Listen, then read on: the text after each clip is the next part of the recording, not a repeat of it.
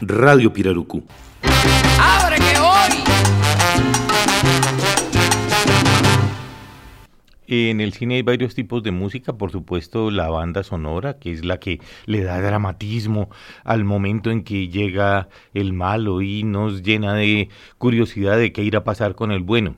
Y también existe lo que se llama la música incidental, que es la música que está oyendo alguien mientras recibe una noticia, por ejemplo, o la música que se oye en un restaurante mientras una pareja conversa. La música incidental contribuye a crear un clima. Puede ser un clima romántico, puede ser de terror.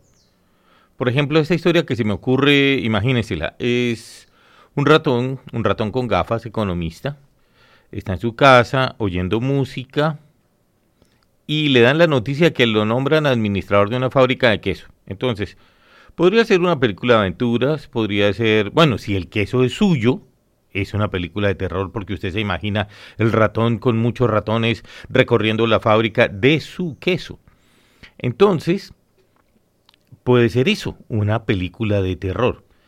Eh, el ratón, bueno, es una rata porque es muy grande, se siente muy contento. Y la música que está escuchando mientras recibe la noticia es compuesta por Mongo Santa María, un músico cubano. Esta, este tema fue compuesto, salió a la venta en 1977.